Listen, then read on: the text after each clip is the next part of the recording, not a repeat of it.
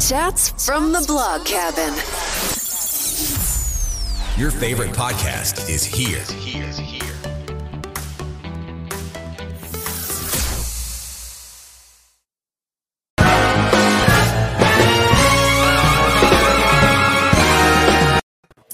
Hi, guys. Welcome back to another episode of Chats from the Blog Cabin. You know, the show where I invite people virtually into the blog cabin to chat about life. And today we're going to be chatting about serendipity. I mean, this book, some of the some of the inventions that came out of just events are amazing. So, Neil, first tell us about yourself, and then we'll talk about your book, Serendipity. Sure. Thanks for having me on the show. Um, so I was a just retired two years ago. Was a uh, academic internal medicine physician most of my life. So saw patients, uh, taught residents and students, and wrote over 60 research papers. Um, and then retired and uh, one night got the idea for the book out of the blue and decided I had to write it. Wow. And you mentioned that you had a lot of events that occurred that were kind of like serendipity to you. So can you go into some detail of what these were? Yeah, um, both in my personal life as well as in my professional life, um, they happened all along. Um, and and I guess one of the well, one of the first ones was that that really hit me um, was how I met my wife, which I detail in the book. But it was this whole series of happenstances that if any one of them hadn't occurred, we never would have met. Um, sort of like sliding doors, if you've ever seen that movie um, but even more so. And then um, in my professional life, I get I guess the first one was uh, when I was um, I had been at first at the University of Connecticut for two years um, as a, an attending and and got involved in um, some studies on patient physician communication uh, that I really enjoyed and and that was really my interest. I got uh, taught how to do survey research. Um, it just so happened. And then, and then I moved. We moved back to Philadelphia, which is where my wife was from and where I did all my training. And uh, at the uh, place where I was, they had a weekly conference, and it was all about different things. But this one time, it was about medical ethics, and I had no no interest at all in medical ethics. That just never entered my mind I was going to do anything with it and uh, it's the, the, discussion was about if there's scarce resources, not, not enough medical resources to go around, how do you make the decision who gets those resources? Like, for example, if, if a patient has their heart stop and there's only one team to help restart hearts in the, in the hospital, and, and two of those events happen at the same time, how do you decide who's going to get it? And there was a lot of discussion going on. and then one of the residents raised his hands and said, the whole discussion is moot because we always make the decision based on who needs it the most um, type of thing. And, and I, I knew that wasn't true. I knew that, that residents held biases just like everybody else did. And I suddenly got this chill up the back of my neck and, and up my spine. Like I can figure out whether residents really do hold these biases or not and I, I developed the survey, uh, used the residents, and basically found that the residents had significant amounts of biases. It got uh, accepted for presentation at a major national uh, meeting and then published in um, a, major medical journal and led eventually to a career worth about 30 different research papers on medical ethics. Wow. So before we get any into this any further, what is serendipity for those that are listening that don't know exactly what it is? Sure. Serendipity is is basically people the easiest way of explaining it is people ask me, what's the difference between serendipity and luck? Aren't they the same? And, and the answer is absolutely not. Luck just happens to you. And and it can be good luck, it could be bad luck, but it just happens to you. Uh, whereas with serendipity, serendipity. It, it may be a minor event, a minor lucky event, but you have to be able to recognize it and do something with it to, to bring it to fruition. Let, let me give you an example. I use this in the book. and let me let me actually read it because I think it's it's worthwhile. If I may. You sure can go right ahead. Okay. Um, so say that Rachel is a young woman who graduated college with a degree in urban planning. And after graduation, she worked for two years at a construction firm building residential communities. However, the construction firm later off for four months, uh, later off four months ago, and she only now has secured a job with the city that she starts next week. The city pays monthly, so Rachel won't have a paycheck for a month, and she doesn't have enough money to pay expenses. She's about to go to the bank to see if she can get a loan, but she has no collateral and therefore isn't isn't hopeful. The scenario ends in one of two ways. In the first version, Rachel gets the mail before going to the bank, and in it is a letter from her Aunt Martha, who she hasn't seen in quite some time. Martha heard from Rachel's father, and she is impressed with the work Rachel will be doing. She notes that Rachel is probably at rock bottom financially and therefore has enclosed something to tide her over. Inside is a check for $5,000, the answer to Rachel's problems. In version two, Rachel is going to the bank. She spies a bit of something under a leaf. She bends down, moves the leaf, and sees a penny. Rather than leaving it or pocketing it for change, she looks at it carefully and realizes it, that realizes that it has the configuration of older pennies with two shafts of wheat on the reverse side of the coin from Lincoln's head. She remembers that a friend of hers collected coins and told her that some of these pennies could be worth a lot of money. Rachel takes it to a coin dealer who looks at the penny, looks in his catalogs, and offers Rachel $5,000 for the coin. Rachel accepts and takes the check to the bank.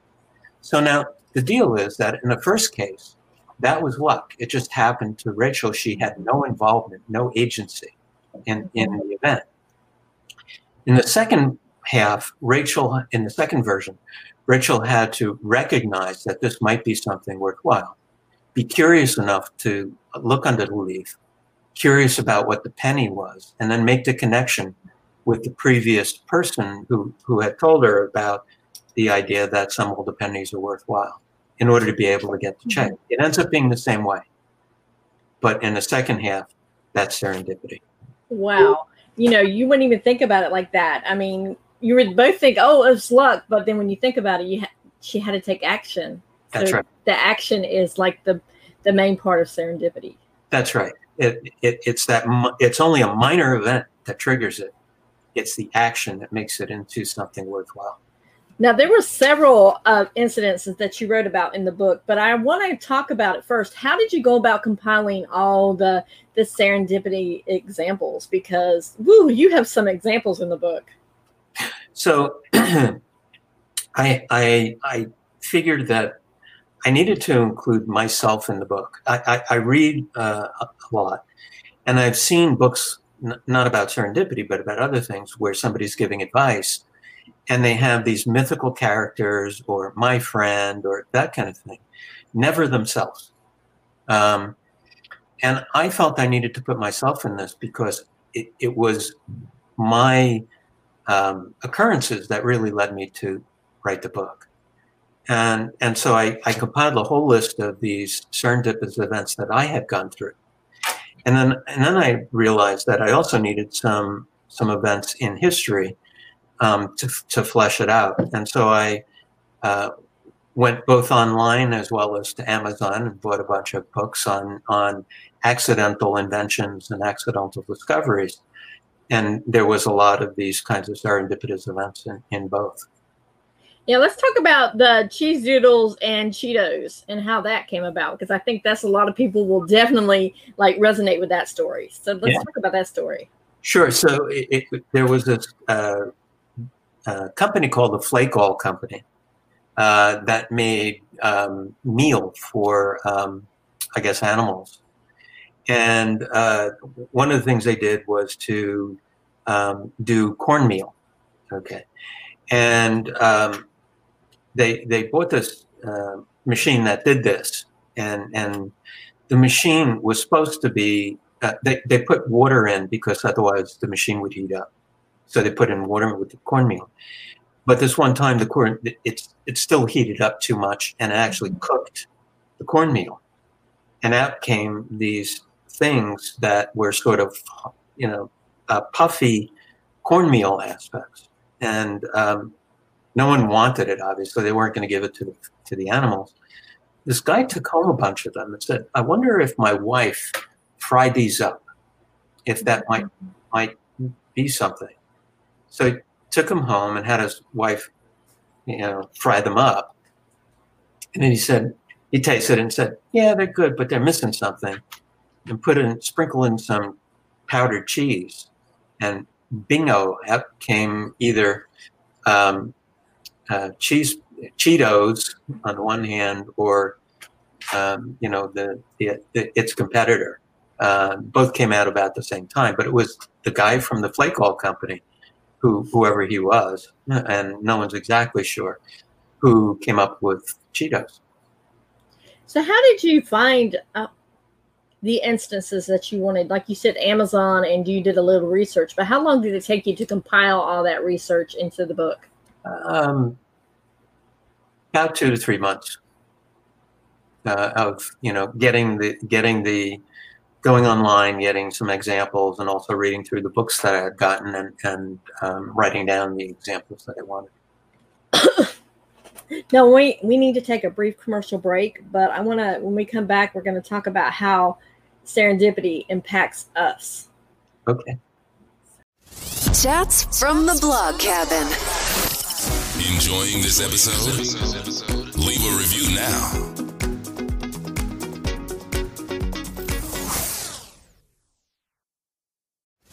Chats from the blog cabin.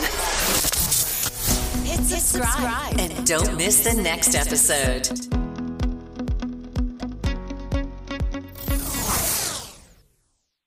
Hi, my name is Joanna, and I would like to share with you a little bit about Shores of Grace, Shores Philly.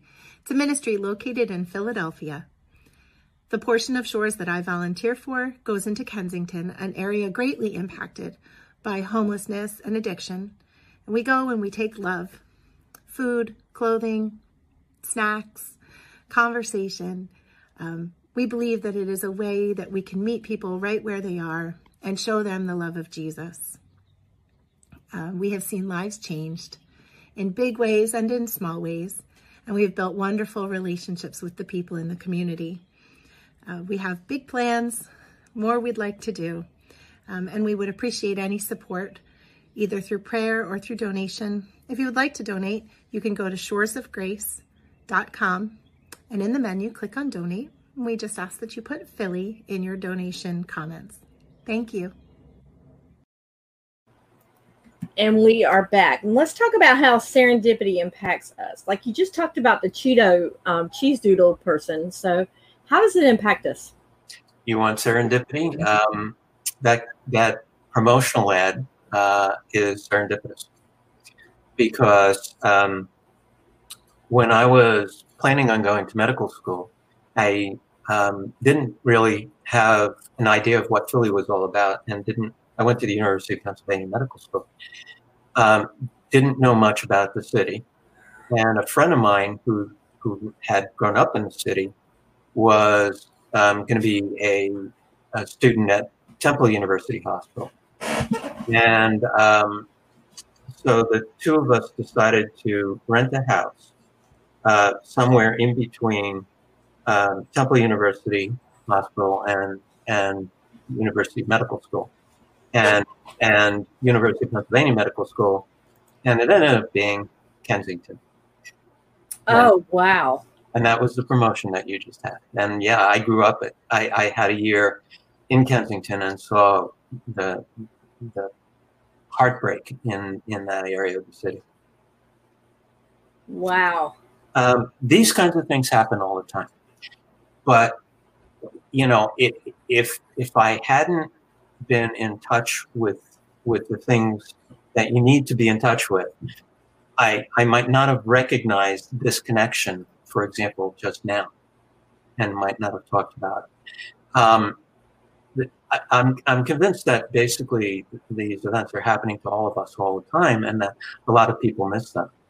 Um, this one guy, Percy Spencer, um, was working for Raytheon, um, dealing with um, high frequency radar, microwave radar, to improve the sensitivity and specificity of, of the radar sets that were being used for the government. and he had a, a bunch of engineers working for him. And one day he went down to the lab where they were, you, you know, experimenting with radar sets. And, and in those days, they used vacuum tubes, which got pretty warm. And he, he went down and he happened to have a chocolate bar in his pocket. And he noticed that the chocolate bar melted.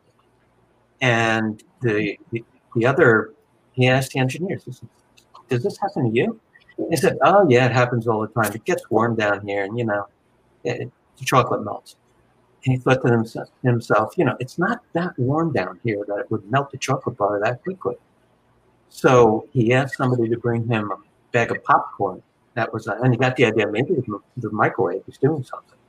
He got a bag of unpopped popcorn, put it in front of the microwave set, and popped. And ended up being leading him to develop the microwave oven. All the other engineers did not pick up on that. Wow. So I, I think this kind of stuff is happening all the time.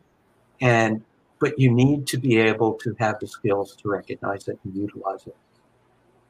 Now, what would you say to some people who think that they say, "Oh, it's not serendipity; it's God doing this"? Well, you know, the the the initial well, it's still serendipity. Um, that initial that initial minor event. How did that happen? Some people believe it's God. Some people believe it's just the randomness of the universe.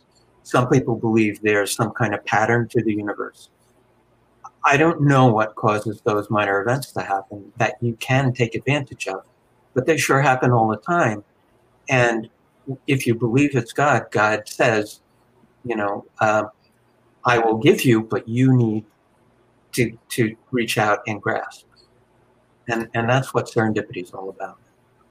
Now, there's another one. I don't re- remember the exact story. I read a note to ask you about it. It talks about the sewing machine story. Yeah. And and the dream. So, can you talk about that one? Yeah, Elias Howe was the one who invented the sewing machine, and um, he he um, basically uh, was working in a, um, a, a, manufacturing plant in in Massachusetts, and the, he heard the owner say, "If you could invent a sewing machine that you know is able to do a lock stitch, you, you, you've got something." And he, he couldn't figure out. He, he had some of the elements to it, but he couldn't figure out exactly how to put it together um, in terms of the lock stitch. How, how would the thread move and stuff like that? And and then and he kept thinking about it, thinking about it, one night he went to sleep and had this dream where he was being um, going to be executed by these guards if he didn't, you know, um, invent the sewing machine. And the guards had these swords, but that had a slit in the had an eye in the top of the sword, like a slit in the top of the sword. And uh, he woke up and instantly knew that this was the answer to his to what he needed to do. He needed to make a needle with an eye in it that the thread could uh, move through, and that would make a lock stitch. Wow, it's just amazing what what you when you look at things and you take action on them. What how you can create so many amazing creations. Now, can you give us some more examples of stuff that's happened in your life that's that was serendipitous? Um, sure. Um, So, ever since I was a little kid, I knew that uh, I wanted to be a physician. That that was it was no doubt in my mind about that. Um, I, I grew up in a in a rural area in New York, uh, upstate New York, and um, basically expected that I would, you know, go to medical school, do my residency, um, come back and be a primary care physician somewhere in upstate New York and um, I, and, and, that's what I fully expected. And then um, two things happened. one was uh, when I was in ninth grade in high school. Um, the, the high school that I went to always had two plays. They had a, a regular play in the in the in the fall, and a, a musical in the spring. And uh, for the fall play, they put up a, a poster saying, you know, come try out for the play. And I had no interest in doing that, but you know, a friend of mine, I happened to look at it. A friend of mine, who he and I were always in competition with, with each other, and he sort of dared me. Said, "I dare you to go try out. You're too chicken." Well, a ninth grader never turns down a dare. So I, I went and tried out, and I got a, a really small part in the play, um, but loved it. I really loved it. Um, from then on, for all of the plays through high school, I always tried out. I was a terrible actor. I always got a small part. Um, I, I admit this. you know, I, I, either was an understudy or in the chorus or a small part, you know, type of thing. But I was there every step of the way. I, you know, I would always do what I was asked to do. I got involved in, in publicity for the for the theater. You know, I, I just loved it. And and the thing it did for me is it got me comfortable being on stage. You know, I, I, I was I was I loved it. I was a ham. I was you know every time I was up there, it was like wow, this is so cool. Um, even if it was a small part. And then um, our senior year in high school, they had something called Red Letter Day. Um, and, and since it was a small high school, they could do this. They had us list our three favorite teachers. And they would match you with one of the teachers. And for Red Letter Day, you were it. You were that teacher for the day. The teachers stayed home. We, we were the only teachers in, in the school. Wow. And they had a couple of people wandering halls, making sure we weren't really going wild. But you were the teacher. And I was my biology teacher. And at that point, I knew that yes, I was going to be a physician, but I was going to be an academic physician. It totally changed who I was going to be in terms of my profession. Wow. So why did you take the turn and start writing books? Um, I had absolutely no interest in doing it. Um, my my peers, you know, had as I said, had written like over sixty articles, uh, research articles, and my my peers kept on telling me, you know, the people I did research with and my friends and colleagues, you need to write a book summarizing all the research you've done. And I, I said, why would I do that? First of all, it's like it's, it would be boring to me because I, I've done it already. Sitting down and, and, and it's just like, you know, self promotion or something. Um, and and I, I wasn't about to sit down and write a 50 or 60,000 word book. I mean, that's just not something that came to my head. Most research articles are two to 3,000 words, and that was about my limit. I wasn't going to go beyond that. And then um, one night, but I was I was a month from retiring. Uh, I knew I was going to be a docent at the San Diego Air and Space Museum, which I still am and love. That was going to be part of my time because that was sort of a side passion I had. And, um, you know, but I couldn't figure out what else I was going to be doing. And uh, I went to bed and woke up about three o'clock in the morning. I must have had a dream. I don't remember what dream it was, but I instantly knew what book I had to write. Um, it just came to me. And I went in the other room and started writing the outline for it and knew exactly what I had to tell people. Wow. So how long did it take you to write besides doing the research? You said two to three months for the research. So how long did it take you to actually write it? About six months, six, seven months. And Um, then going through the process of publishing and trying to find a publisher and everything else. Right. It, it, so the, I would I should say the first draft was six months. Um, the second draft was another couple of months. Um, trying to find a publisher. Finally found a, a really uh, fortuitous to find a really excellent publisher. Um, and then working with a developmental editor and a copy editor and and and a proofreader and a design graphic designer and all that took almost another year before before it finally came out.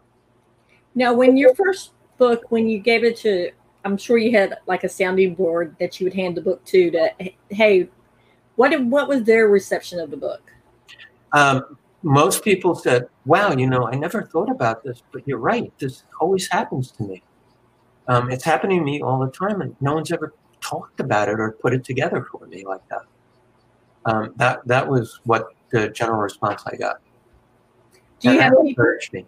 yeah? Do you have people coming up to you now as they're reading the book and saying, "Wow, Yeah, and and sometimes asking questions. Yeah, yeah, has anybody shared any of their stories with you? yes, Can you share one?" sure. Um, Fred Miller, my my friend, who um, um, I, I I actually included two of his stories in the book. Um, that was in the second draft because I gave him the first draft. He read it and then told me his stories. Um, the first one was not about him, but um, he was a Navy pilot um, in Vietnam, and he did he he was um, they, he was one of those patrol plane pilots. And two two things he told me about. One was the story about a um, an, an, a different patrol that had gone down in the Arctic region in the in the Arctic Sea, and um, they were searching for it, and there were the whole set of circumstances about um, whether it was going to be found or not, and uh, there were there were just you know the, there was a patrol plane, and the chances of them seeing anything was slim, and just as they were about to give up. Um, one of the one of the guys in the plane happened to see a flare and said it's over there. Uh, and they went over and they couldn't find where the raft was. And then another guy went oh no it's over that way and so they were able to actually find the raft where the men were in that, that had gone down and then they were trying to connect with uh, a russian trawler that happened to be nearby and they kept trying and couldn't and finally, the Russian trawler answered and, and picked up the men. So that was these entire uh, sets of circumstances.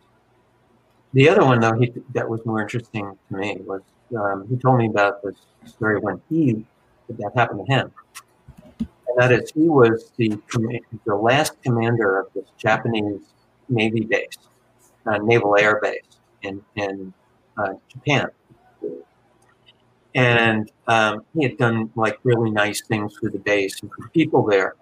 One which one of which was to go about restoring the um, Shinto shrine that was there, and um, he he got it restored. And the um, one of the things the Japanese um, culture was that you you don't save stuff, and so they there was like a lintel from the top of the shrine that was in the trash. And so he, he picked it up and cleaned it off, brought it home, and kept it for several years. Uh, and then he, uh, and, and, then he was no longer commander of the base. He came out of the military, was working for private industry. And one of the uh, times when he was working for private industry, he was a consultant uh, back to Japan in the area where the, the previous base had been that he was commander of. And he he was going through the base and looking at things, and they had developed this museum where they put together a, um, a, a sort of memento to that shrine and how it was restored and everything. And one of the lintels was in the one. There were two lintels. One of the lintel was in the case. And he, and he and he looked around and said, "Huh." And so, and, and he didn't say anything to the guy, to the, the the head of the base who was telling him this, you know, showing him around. And he he talked to his wife, who was back in the states, and was about to go and visit him in Japan. And he said, "You know that lintel that I have, um, bring it the next time you come." And so he he she brought it, and he was on the base, and they he, he told the guy, "I'd like to see that shrine again, you know, about the or that memento again about the shrine." And so the the head of the base took him and said, "Yeah, you know, isn't it neat? I wish we had the other lintel. And my friend went, here. And, and like the people were just, he was just awestruck and, and like in tears that he had kept the shrine in the lintel and was able to bring that back and, and put together a whole momentum. Wow. Now, what is up next for you? Do you have another book coming out, or are you just waiting to see what serendipity throws at you? Well, it did throw something at me. um, it's happening all the time. Um, so, you know, COVID hit last summer. Mm-hmm. Um, or actually, uh, actually, yeah, last summer. And it was really peaking. So I, I wasn't going anywhere. Um, the music, the Air and Space Museum was closed. You know, everything was shut down. So I was just kind of stuck. And, um, and I wasn't going out.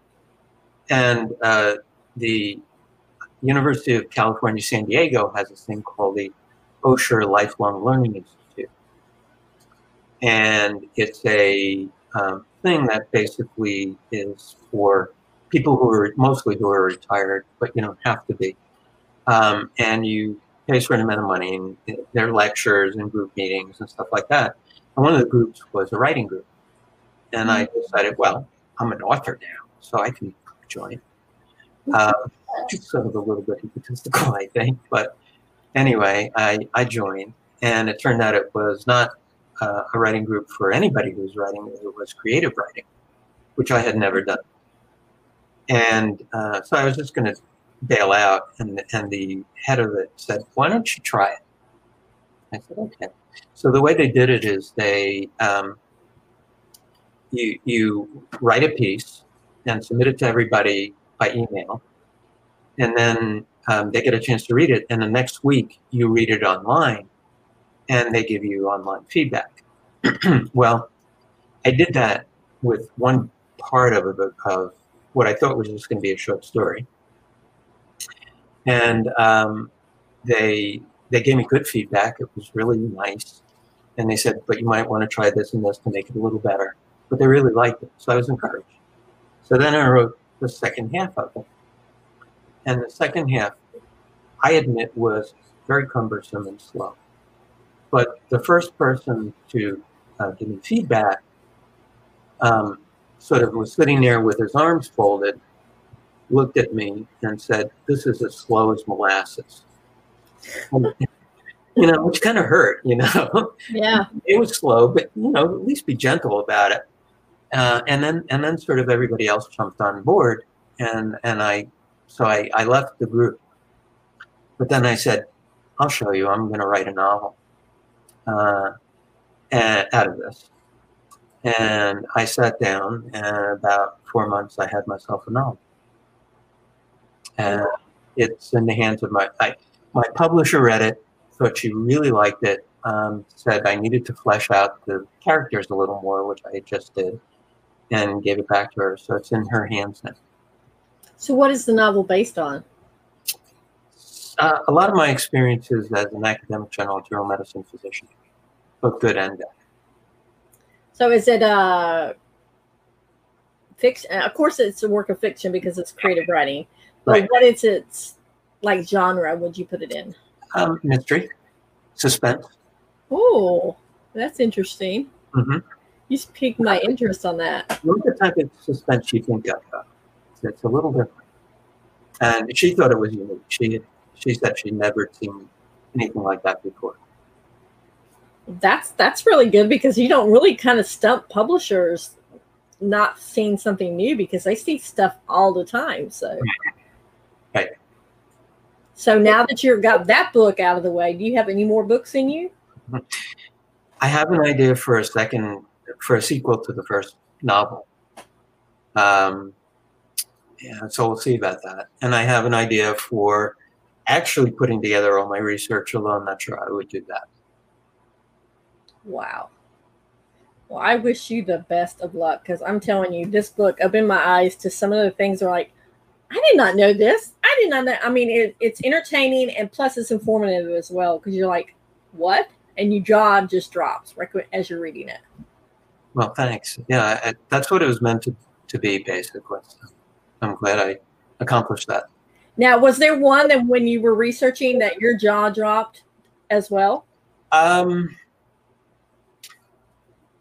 there were several. My favorite one, though, is is that how Alexander Fleming discovered penicillin, because he had to use all of the skills necessary in serendipity to discover it. Um, and I, I, detail it in the book, but it, it, basically he was experimenting with staphylococci, bacteria that causes skin infection. Um, had a, had on plates with the lids off, and somebody opened a window and mold got on on the plates, and he thought the plates were ruined, but he suddenly saw that one of the plates had around the mold that was growing these clear rings. And he looked at it under the microscope and realized that the clear rings were there because the bacteria were dying or, or dead. And then he, he realized that that must be the mold secreting something onto the plate and killing the bacteria. And that's how he discovered penicillin. Wow. That's just wow. So, is there one last little nugget you want to share with us before, because our time's almost up?